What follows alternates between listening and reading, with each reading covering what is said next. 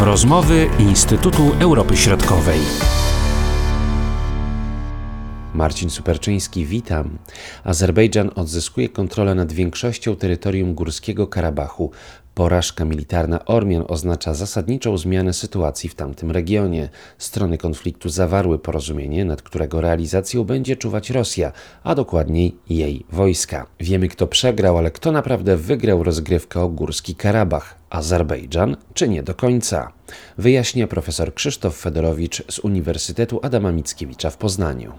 Powiem i tak, i nie. E, oczywiście najbardziej straciła na tym Armenia i sami Ormianie. To tak, rzeczywiście to, to, to, jest, e, to jest w zasadzie można powiedzieć dzień klęski narodowej całej Armenii i, i Ormian, zarówno w Armenii, jak i w Górskim Karabachu, bo oni nie tak sobie to wyobrażali. Zresztą mamy do czynienia z dosyć gwałtownymi e, demonstracjami, wyrywaniu tam e, demonstranci zdobyli parlament, musiał premier uciekać. Ormianie nie są, nie pogodzili się z tym jeszcze. Cała ta sytuacja dla, dla społeczeństwa jest czymś nie do przyjęcia. E, wielu tych żołnierzy, ochotników, oni tego jakby nie przyjmują do, do, do, do wiadomości.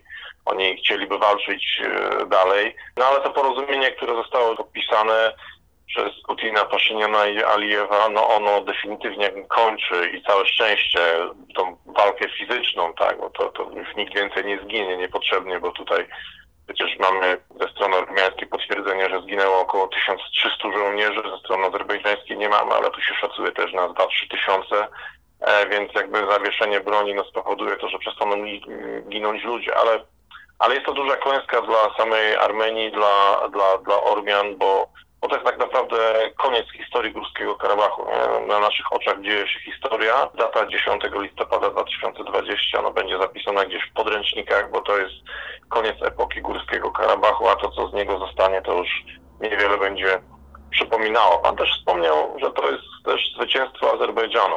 I tak i nie, bo powiem panu, że z punktu widzenia oczywiście propagandowego, tak, jest to ogromne zwycięstwo Azerbejdżanu i Turcji, bo tu należy, należy zwracać uwagę na to, że, że ta wojna to było po drugiej stronie to był Azerbejdżan i Turcja, że w przypadku Azerbejdżanu no to jest 8-milionowy kraj, w przypadku Górskiego Karabachu to było niecałe 120 tysięcy ludzi, więc dysproporcje są tutaj przeogromne. Tej wojnie nie można było wygrać no w, takim, w, takim, w takiej sytuacji jaka teraz. Tak? Gdyby po stronie ormiańskiej stanęła Rosja, no to ta wojna zupełnie miałaby inny przebieg. Ale Rosjanie tutaj rozgrywali swoje, swoje sprawy i, i, i zrobili to, co zrobili. E, zakończyli walki w sposób taki e, radykalny. Natomiast dla Azerbejdżanu to wcale tak, tak nie jest jakieś wielkie zwycięstwo, dlatego że, dlatego że gdyby ta walka trwała do końca, to tak naprawdę Azerbejdżan prawdopodobnie 100% Górskiego Karabachu by zajął. I to by dopiero byłoby zwycięstwo, nie? Odzyskanie całości tych ziem. Natomiast tutaj to jest takie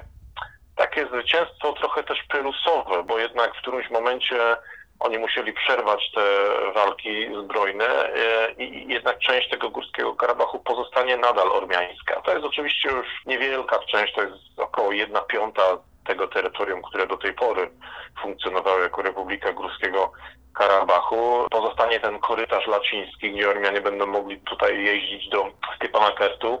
No na osłodę wprawdzie tutaj Alijew dostał ten korytarz taki tranzytowy między Nachiczewaniem a Azerbejdżanem. Takie zwycięstwo oczywiście propagandowo tak, jak najbardziej jest wielka euforia w Azerbejdżanie, ludzie świętują pewnie będzie jakiś plan odbudowy tych, tych, tych e, zajętych, e, tych, odbitych terytoriów. Gdyby nie było tego zawieszenia broni, gdyby to trwało dalej, to, to Azerbejdżan by 100% tutaj odzyskał tego terytorium. Tam praktycznie Azerów już od lat nie było, prawda? Oni opuścili te terytoria.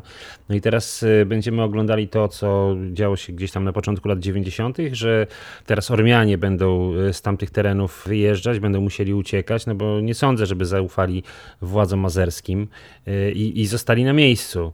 Panie redaktorze, tych Ormian już tam nie ma, bo była masowa ewakuacja cywilu, więc tam praktycznie cywilnej ludność już nie ma, jedynie gdzieś wysoko w górach. Ktoś, kto nie miał możliwości fizycznych, to został. To jest, to jest ten, ten Górski Karabach w tej chwili to jest opustoszałe parapaństwo. Cywilni mieszkańcy już uciekli stamtąd. Tam niewiele, niewiele tych osób zostało.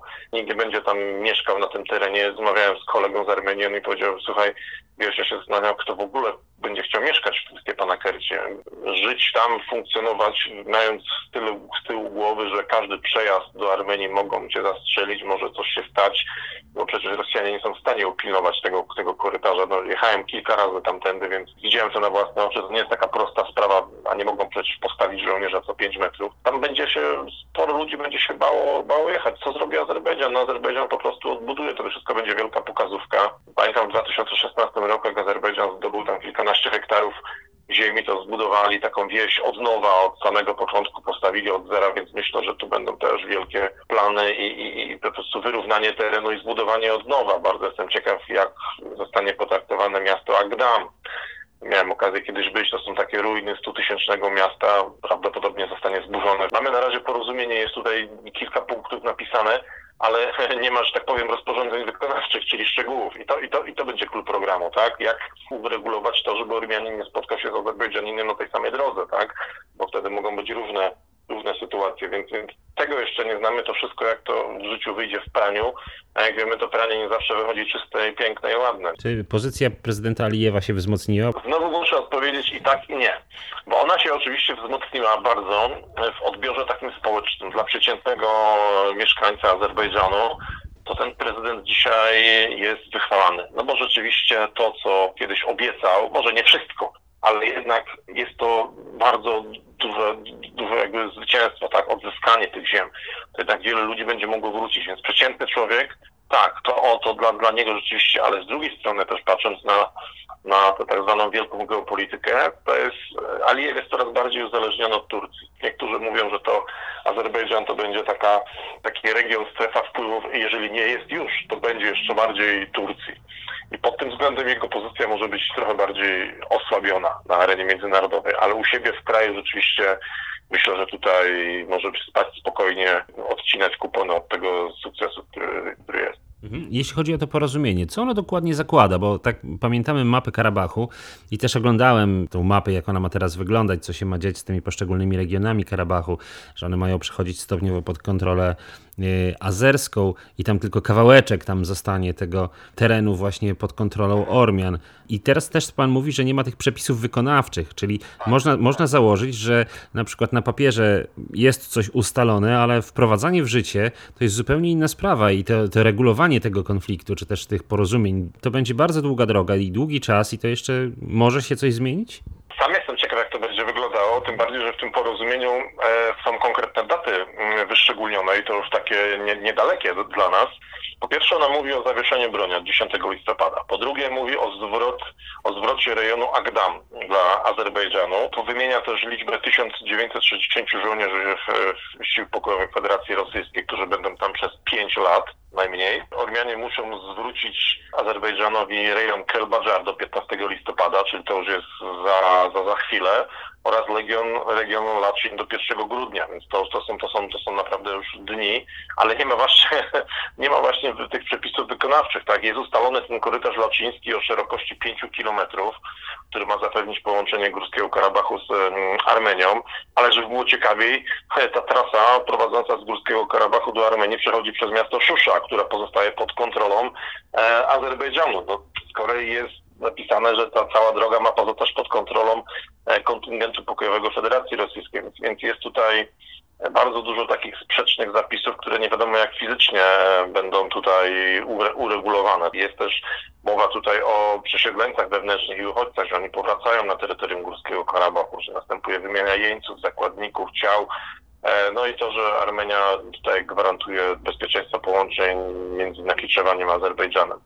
Dla mnie to jest bardzo ciekawa sprawa, jak to fizycznie będzie wyglądało. Tak sobie przypominam, że kilka lat temu, kiedy tak zwane zasady madryckie tutaj były brane pod uwagę, gdzie też proponowano stronie ormiańskiej właśnie takie częściowe oddanie tych terenów, które teraz muszą oddać, właśnie Armianie podnosili wtedy kwestię tego, kto to będzie regulował, kto to będzie pilnował, kto będzie odpowiedzialny za pilnowanie właśnie tego korytarza, e, kto będzie regulował wszystkie spory. Oni, oni mieli tutaj poważne zastrzeżenia do tego. No i teraz właśnie to się przekonam, jak to będzie wyglądało. Jak to będzie w realu, no to myślę, że czas pokaże. Rosja umacnia się w tamtym rejonie? Myślę, że tak. To jest przypieczętowanie swojej obecności w Armenii na Kaukazie Południowym, bo pamiętajmy, że na Kaukazie Południowym Rosja jest obecna w Gruzji poprzez Abchazję i, i Osetię Południową. Wejście żołnierzy rosyjskich do Azerbejdżanu to tak trochę umknęło tutaj mediom, ale to jest też sytuacja bez precedensu, bo warto przypomnieć, że Azerbejdżan był do niedawna jednym z nielicznych krajów byłego Związku Radzieckiego, w którym nie stacjonowali Rosjanie. To jest troszeczkę dla prezydenta Alijewa troszeczkę niezbyt wygodny fakt, że na jego terytorium, bo przecież Górski Karabach, pamiętajmy, w świetle prawa międzynarodowego jest to terytorium po prostu Azerbejdżanu. Więc tutaj też został zmuszony najprawdopodobniej do tego, żeby to zaakceptować. Ja pamiętam jeszcze sprzed dwóch tygodni wywiady czy premiera Paszyniana, czy, czy, czy prezydenta Alijewa, gdzie prezydent Paszynian mówił, że jak najbardziej chciałby wprowadzenia sił pokojowych, natomiast Alijew mówił, że to musi być zgoda obu stron. No tutaj przy podpisaniu tego porozumienia jakoś nie widziałem, żeby prezydent się sprzeciwiał i nie wyraził na to zgody, co sugeruje, że to nie, że to nie była propozycja, ale ale narzucone odgórnie. Te wojska rosyjskie, jak wiemy, analizujemy tę sytuację po rozpadzie Związku Sowieckiego, no to one odgrywały kluczową rolę na przykład w Naddniestrzu, prawda? I o to właśnie, i o to właśnie chodzi. Bo zobaczmy, co się dzieje w Gruzji, tak? Mamy wojska rosyjskie w Abchazji, w Osetii i, i, i, i to właśnie o to chodzi, tak? To po to te wojska tam weszły. One oczywiście weszły też po to, żeby, żeby tę sytuację uspokoić, no ale, ale jakby długoterminowy cel ich pobytu, no to jest właśnie taki, jaki obserwujemy, czy to na przykładzie Abchazji, czy Osetii Południowej, czyli jakby no powodowanie cały czas takiej sytuacji niestabilnej, a jednocześnie możliwość nacisku. No wyobraźmy sobie sytuację taką, że w przeciągu kilku lat Azerbejdżan stanie się takim krajem bardzo antyrosyjskim. To jest oczywiście niemożliwe, ale możemy się tego tak domyślać zawsze jest możliwość ingerowania w wewnętrzne sprawy poprzez właśnie ten Górski Karabach. My z kolei z historii wiemy, że jak Rosjanie gdzieś wchodzą, to później bardzo ciężko jest im wyjść. To będzie właśnie taka sytuacja, tak jak pan zwrócił uwagę, czyli Abchazja, Południowa Osetia, Naddniestrze, no i tutaj właśnie teraz Górski Karabach to jest kolejny region, gdzie te wojska rosyjskie raczej będą stacjonowały i to podejrzewam, że to 5 lat to jest takie minimum minimum. Tym bardziej pamiętajmy, że do tej pory właśnie tych konfliktach na terenie byłego Związku Radzieckiego Górski Karabach był jedynym obszarem, gdzie nie było wojsk rosyjskich. To był ewenement. Mówił profesor Krzysztof Fedorowicz. Marcin Superczyński. Do usłyszenia. Były to rozmowy Instytutu Europy Środkowej.